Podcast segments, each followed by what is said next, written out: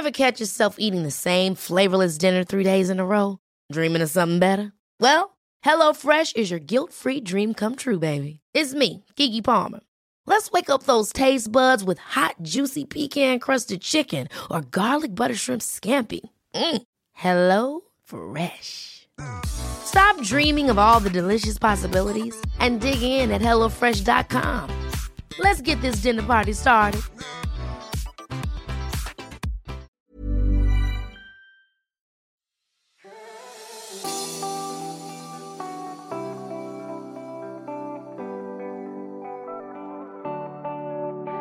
Tulad ko, meron ba kayong mahabang, mahabang listahan ng mga movies and TV shows to watch? Ako din. Nako, huwag ka nang mag-alala. Ngayon, you can binge watch or have the movie marathons with the help of Globe Prepaid's Go Plus 99 with Go Watch. With a total of 16 GB of data, you can now have 8 GB for all sites that you need and 8 GB for your continuous binge watching routine. Patok yan sa mga different apps like YouTube, Netflix, View, I Want TFC, HBO Go, NBA, WeTV, G-Movies. Lahat yan! Not just that, you also get unlimited text to all networks valid for 7 days. Para mag-register, all you need to do is grab your phones, download the new Globe One app or the GCash app, or simply dial star 143 hashtag on your mobile phones to quickly register. More fun time for movies and series to watch within the comforts of your home with Globe Prepaid's Go Plus 99 with Go Watch.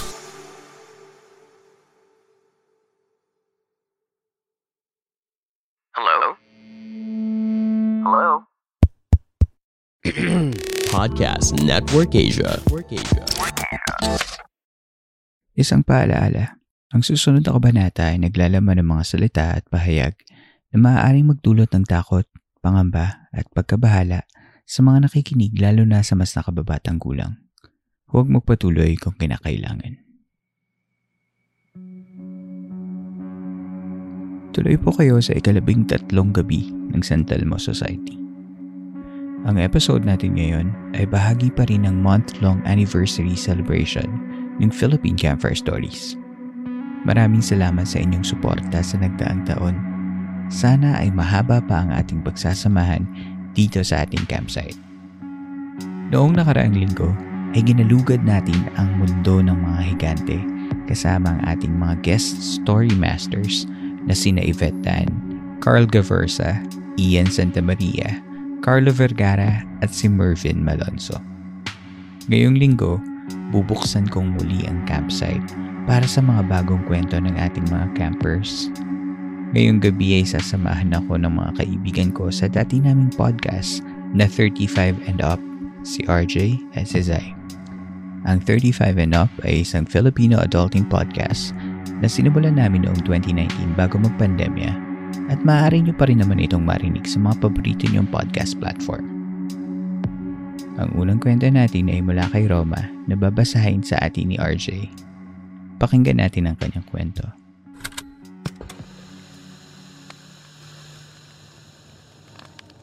Magandang gabi sa inyong lahat. This is RJ at sa episode na ito ay ibabahagi ko sa inyo ang kwento ni Roma. Hello! This happened to my mom when she was 5 years old. The year was 1975. My mom lived in a town called Cadiocan in Roblon. May malaking puting bato daw na parte ng isang bundok sa probinsya namin ang pinasabog ng mga minero. Gagamitin daw yung mga bato sa isang proyekto sa isang pier, sabi ng munisipyo namin. After that got blasted, things turned for the weird in our quiet little town. Yung kapitbahay ni na mama used to be a guide doon sa White Rock Formation. Pagkatapos ng blasting, ay gabi-gabi na daw binabato yung bahay nila ng maliliit na puting bato. Aside from that, some of their food went missing. Yung mga pagkain na walang asin, tulad ng kanin, nawawala na lang daw bigla at ilang beses pa itong naulit. One time, pinalibutan ni na mama yung mga bata doon sa kapitbahay para protektahan yung mga bata. Sabi nila, kapag inosente ka at walang kasalanan, hindi ka naman sasaktan kung ano man ang nanggagambala sa kanila. Ginawang human shield si na mama. After a few minutes, they heard one of the kids sa loob ng circle formation. Umaaray na daw. Nung tinanggal nila yung denim jacket ng bata, nakita nila ang mga maliliit na puting bato nakakumpol sa likod ng bata. Isa-isa nila itong tinanggal dahan-dahan. Sabi pa nga ng iba kapag gabi na, may matangkad na lalaking nakikitang nakatayo sa tambakan ng pinasabog na bato. Kumukuha daw ng bato ang matangkad na lalaki at nilalagay sa bulsa nito. Pero, nagtataka sila kasi dapat mapupuno na yung bulsa ng lalaki. Pero sa tagal nitong nakatayo, hindi daw napupuno yung bulsa ng taong ito. Minsan, nakainuman daw ng lolo ko yung isa sa mga involved sa blasting operation na yon. At that time, binato daw yung tagayan nila. Para bang pinipigilan silang magsaya? Yung panganay na kapatid ni mama, kumuha rin daw ng bato. Siguro natuwa siya kasi makinang yung puting bato. Iniwi daw dun sa bahay nila. Kinagabihan, ayun, sabi ni mama, pinaulan na daw sila ng bato buong magdamag. Kung saan-saan daw nang galing, parang out of thin air. The next day, agad-agad pinasauni ng lolo at ng lola yung bato na kinuha ng kapatid ni mama. After that, hindi na kami binato. Sabi rin ni mama, pati din daw City Hall at simbahan hindi nakaligtas papers mysteriously fly off. Even the furnitures daw gumagalaw. Sabi ng iba sa simbahan, kasi nagtakbuhan yung mga tao sa paniniwala nilang hindi sila gagalawin doon. Ha, mali sila. Sabi ng isang albularyo sa amin, dahil sa pinasabog yung bato, nasira ang kaharian ng mga engkanto doon sa lugar namin at kasama sa mga nasaktan sa pagsabog ay ang prinsipe nila. Ang gusto daw ng mga engkanto ay maghiganti. Buhay kapalit ng buhay. Ang alam ni mama ay may namatay talaga. She thought it was the engineer of the operation. Parang it was among the engineer, the driver, and the vice mayor during that time. It was said that someone captured a photo of that rock formation before and after the blasting. Bago ang insidente, nakapatong daw sa bato yung isang parte ng kastilyo ng mga engkanto. After ng pagsabog, sira na daw yung kastilyo. Kasama din sa litrato ay isang babaeng may kalong na lalaki. Natatakpan ng mukha ng babae kasi sa flash ng camera. Kasabay nito, lumitaw daw yung mga taong matatangkad at mapuputi na naglalakad sa baybayin. Nakaputi sila ng damit, umiiyak.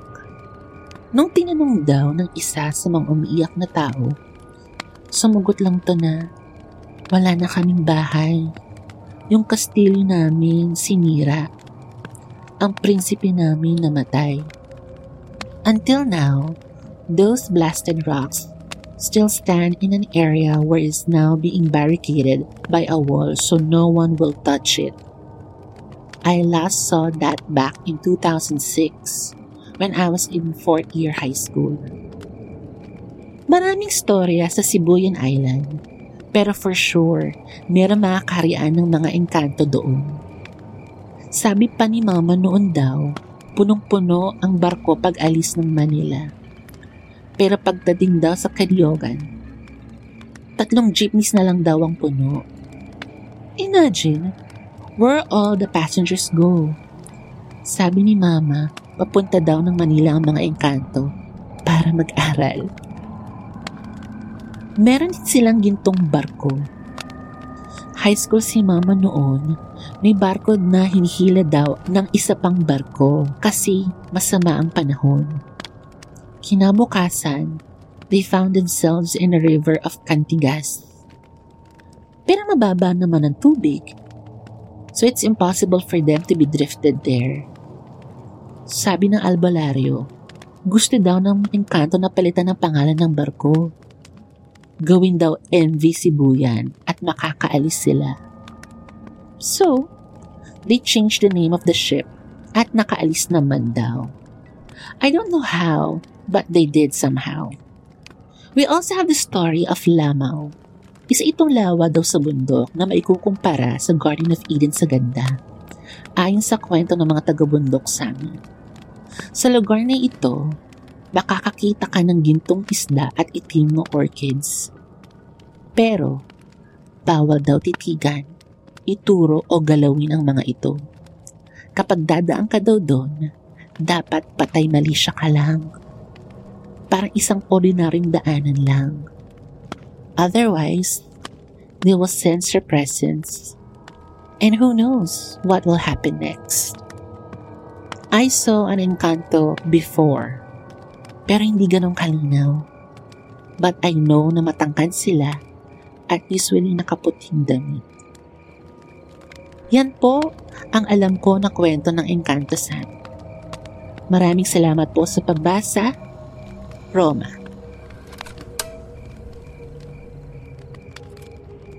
Ang kwento ni Roma ay isang patunay na ang mundo ng kababalaghan ay hindi madaling pabulaanan lalo na kung marami ang patuloy na nakasasaksi sa mga hindi maipaliwanag na kaganapan gaya ng isang malaking taong namumulot ng bato o mga butil ng bato na biglang umuulan na lamang sa isang bahay. Gaya ng malimit kong sinasabi sa ating campsite, ang paggalang sa mga bagay at mga nilalang, nakikita man o hindi, ay malayo ang mararating tungo sa mas mapayapang pamumuhay. Sa ating pagbabalik, samahan niyo akong pakinggan ang kwento ng isang inang humarap sa panganib na dulot ng isang aswang.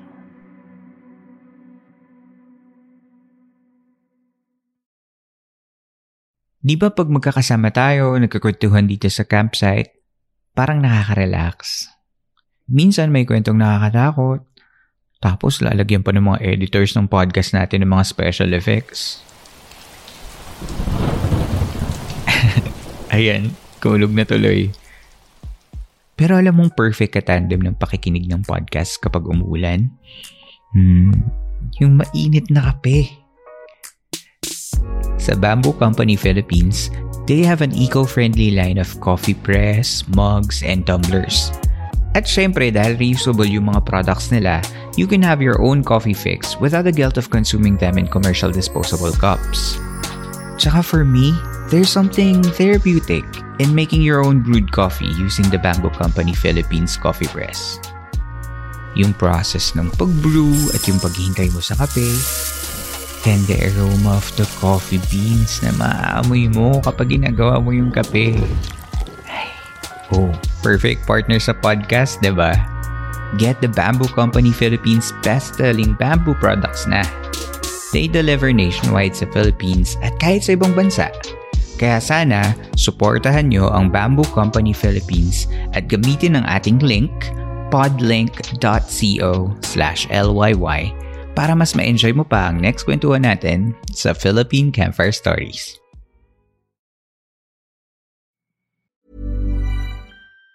Planning for your next trip? Elevate your travel style with Quince. Quince has all the jet-setting essentials you'll want for your next getaway, like European linen, premium luggage options, buttery soft Italian leather bags, and so much more. And it's all priced at 50 to 80% less than similar brands. Plus, Quince only works with factories that use safe and ethical manufacturing practices. Pack your bags with high-quality essentials you'll be wearing for vacations to come with Quince. Go to quince.com slash trip for free shipping and 365-day returns. Ever catch yourself eating the same flavorless dinner three days in a row?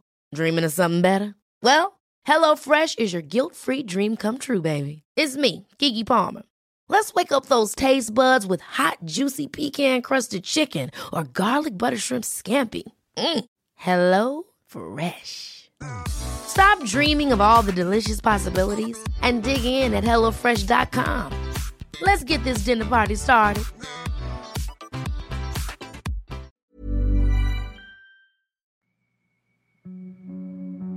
Sa pagpapatuloy ng Philippine Campfire Stories. Ang ikalawang kwento natin ngayong gabi ay mula kay Ira na nagkaroon ng kakatuwang karanasan mula sa isang malayong probinsya noong pinagbubuntis niya ang kanyang ikalawang anak. Pakinggan natin si Zai sa kanyang pagsasalaysay sa kwento ni Ira.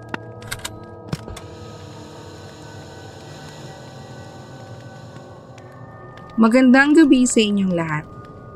Ako si Zaisa at ibabahagi ko sa inyo ang kwento ni Ira. Ilang taon na din ang nakakaraan nang huli kaming tumirang mag-anak sa gawing Mindanao. Hindi ko siguro papangalanan kung saan bilang galang sa mga taga roon. Doon kasi na destino ang asawa kong engineer. Natira kami sa isang bayan doon at ang asawa ko naman ay pumupunta sa site ng kanyang trabaho. Ilang oras din ang layo kaya tuwing weekends lang din siya umuwi sa bahay namin. Tuwing weekdays, naiiwan kami ng babae kong anak sa bahay namin. Minsan, may mga buwan na dumadalo ang mami ko mula sa Bulacan at sinasamahan kami. Pero mas madalas na kami lang dalawa ng anak ko ang naiiwan sa bahay. Doon ko na rin ipinagbuntis ang pangalawa kong anak. Maaayos naman ang lugar na tinitirahan namin.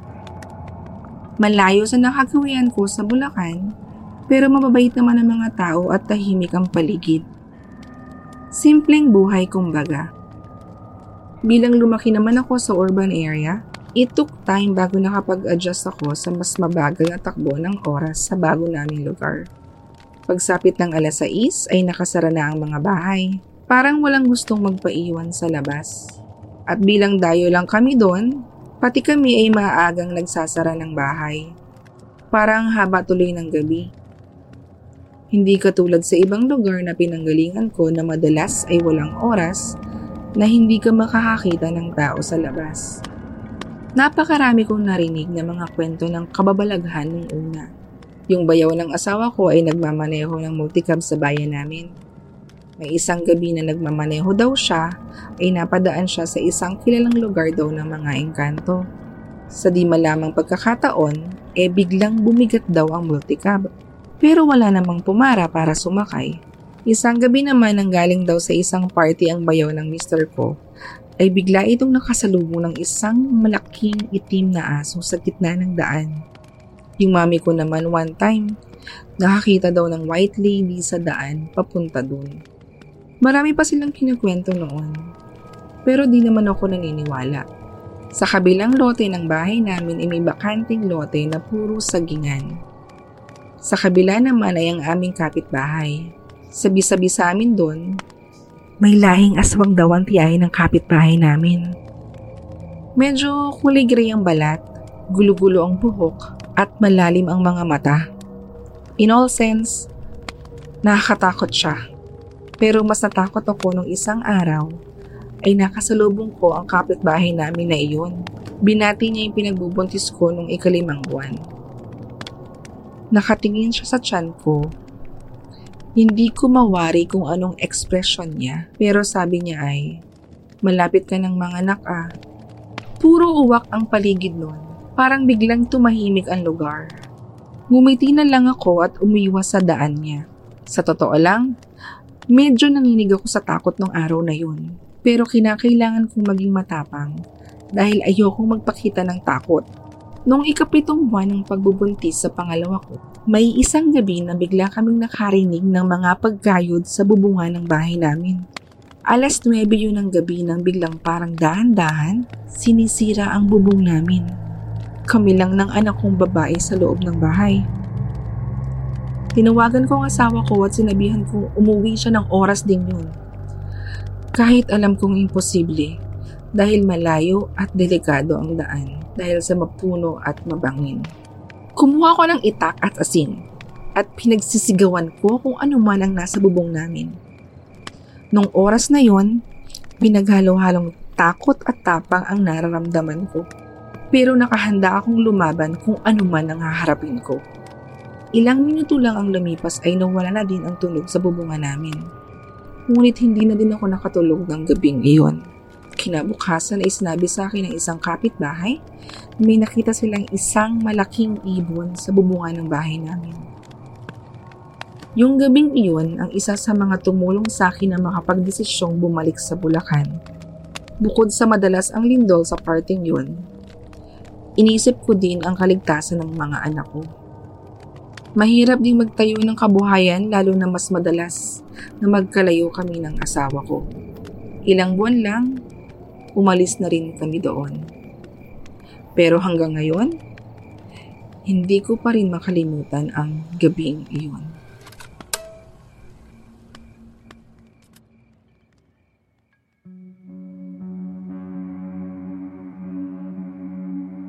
Isa munang paalaala bago tayo magpatuloy.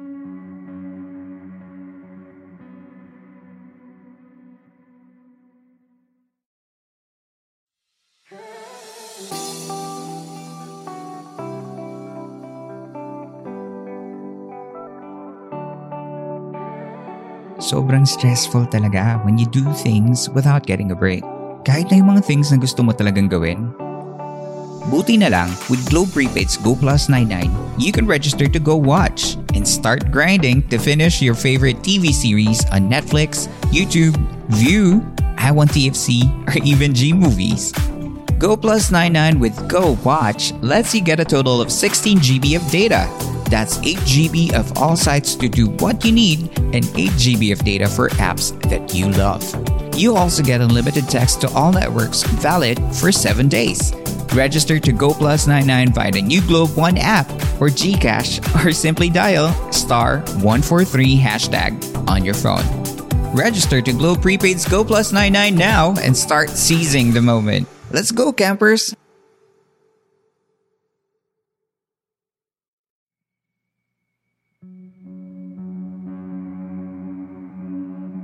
Sa pagbabalik ng Philippine Campfire Stories.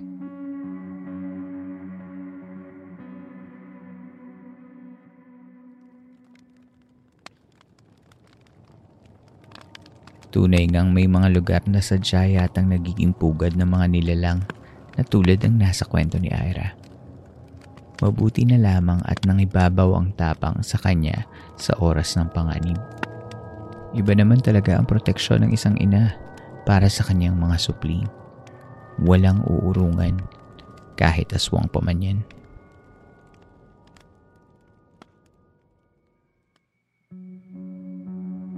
Inyo pong nasa baybayan ng isa na namang gabi ng Philippine Campfire Stories sa ating segment na San Telmo Society. Salamat kay Roma at Ira sa pagpapaunlak ng kwento at kay RJ at Sai sa pagbabasa ng mga submissions ng ating mga campers.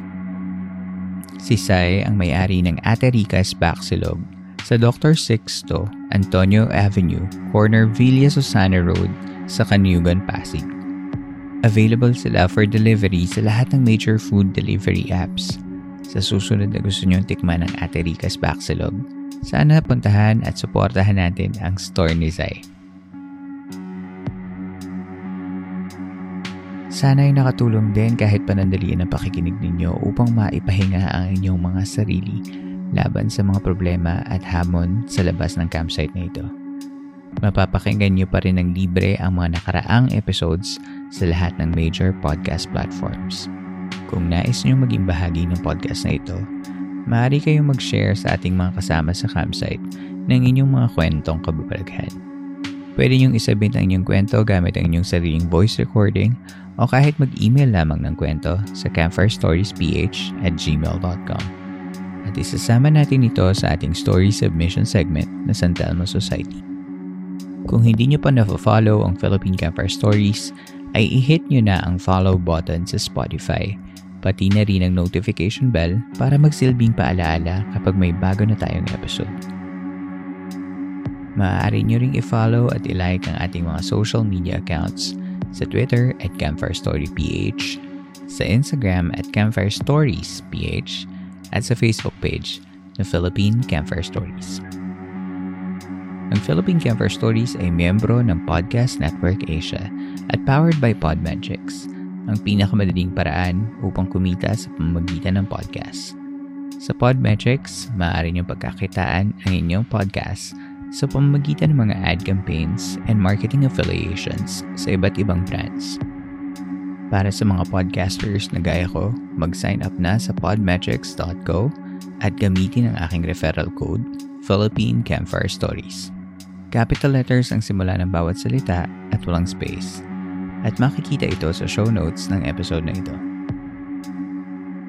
Kung nais nyo namang makipag-collaborate para sa marketing ng aming programa, magtungo lang sa advertiser.podmetrics.co at hayaan yung tulungan namin kayong maipahayag ang inyong mga produkto at serbisyo sa ating mga listeners. Nais kong tulungan ng mga tatak at produktong Pilipino dahil naniniwala ako na gaya ng mga kwento natin sa Philippine Camper Stories, mahusay ang tatak lokal. Muli, maraming salamat sa pakikinig. Hanggang dito na lamang po tayo at hanggang sa susunod nating kwentuhan.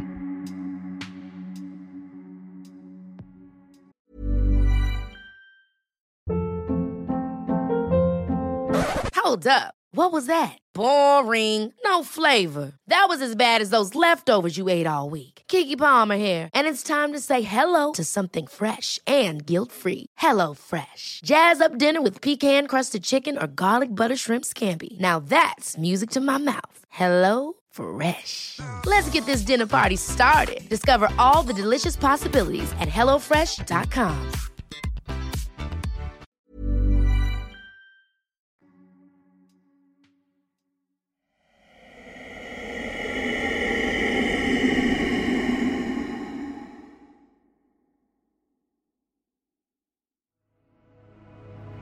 This podcast episode is based on or is inspired by true events.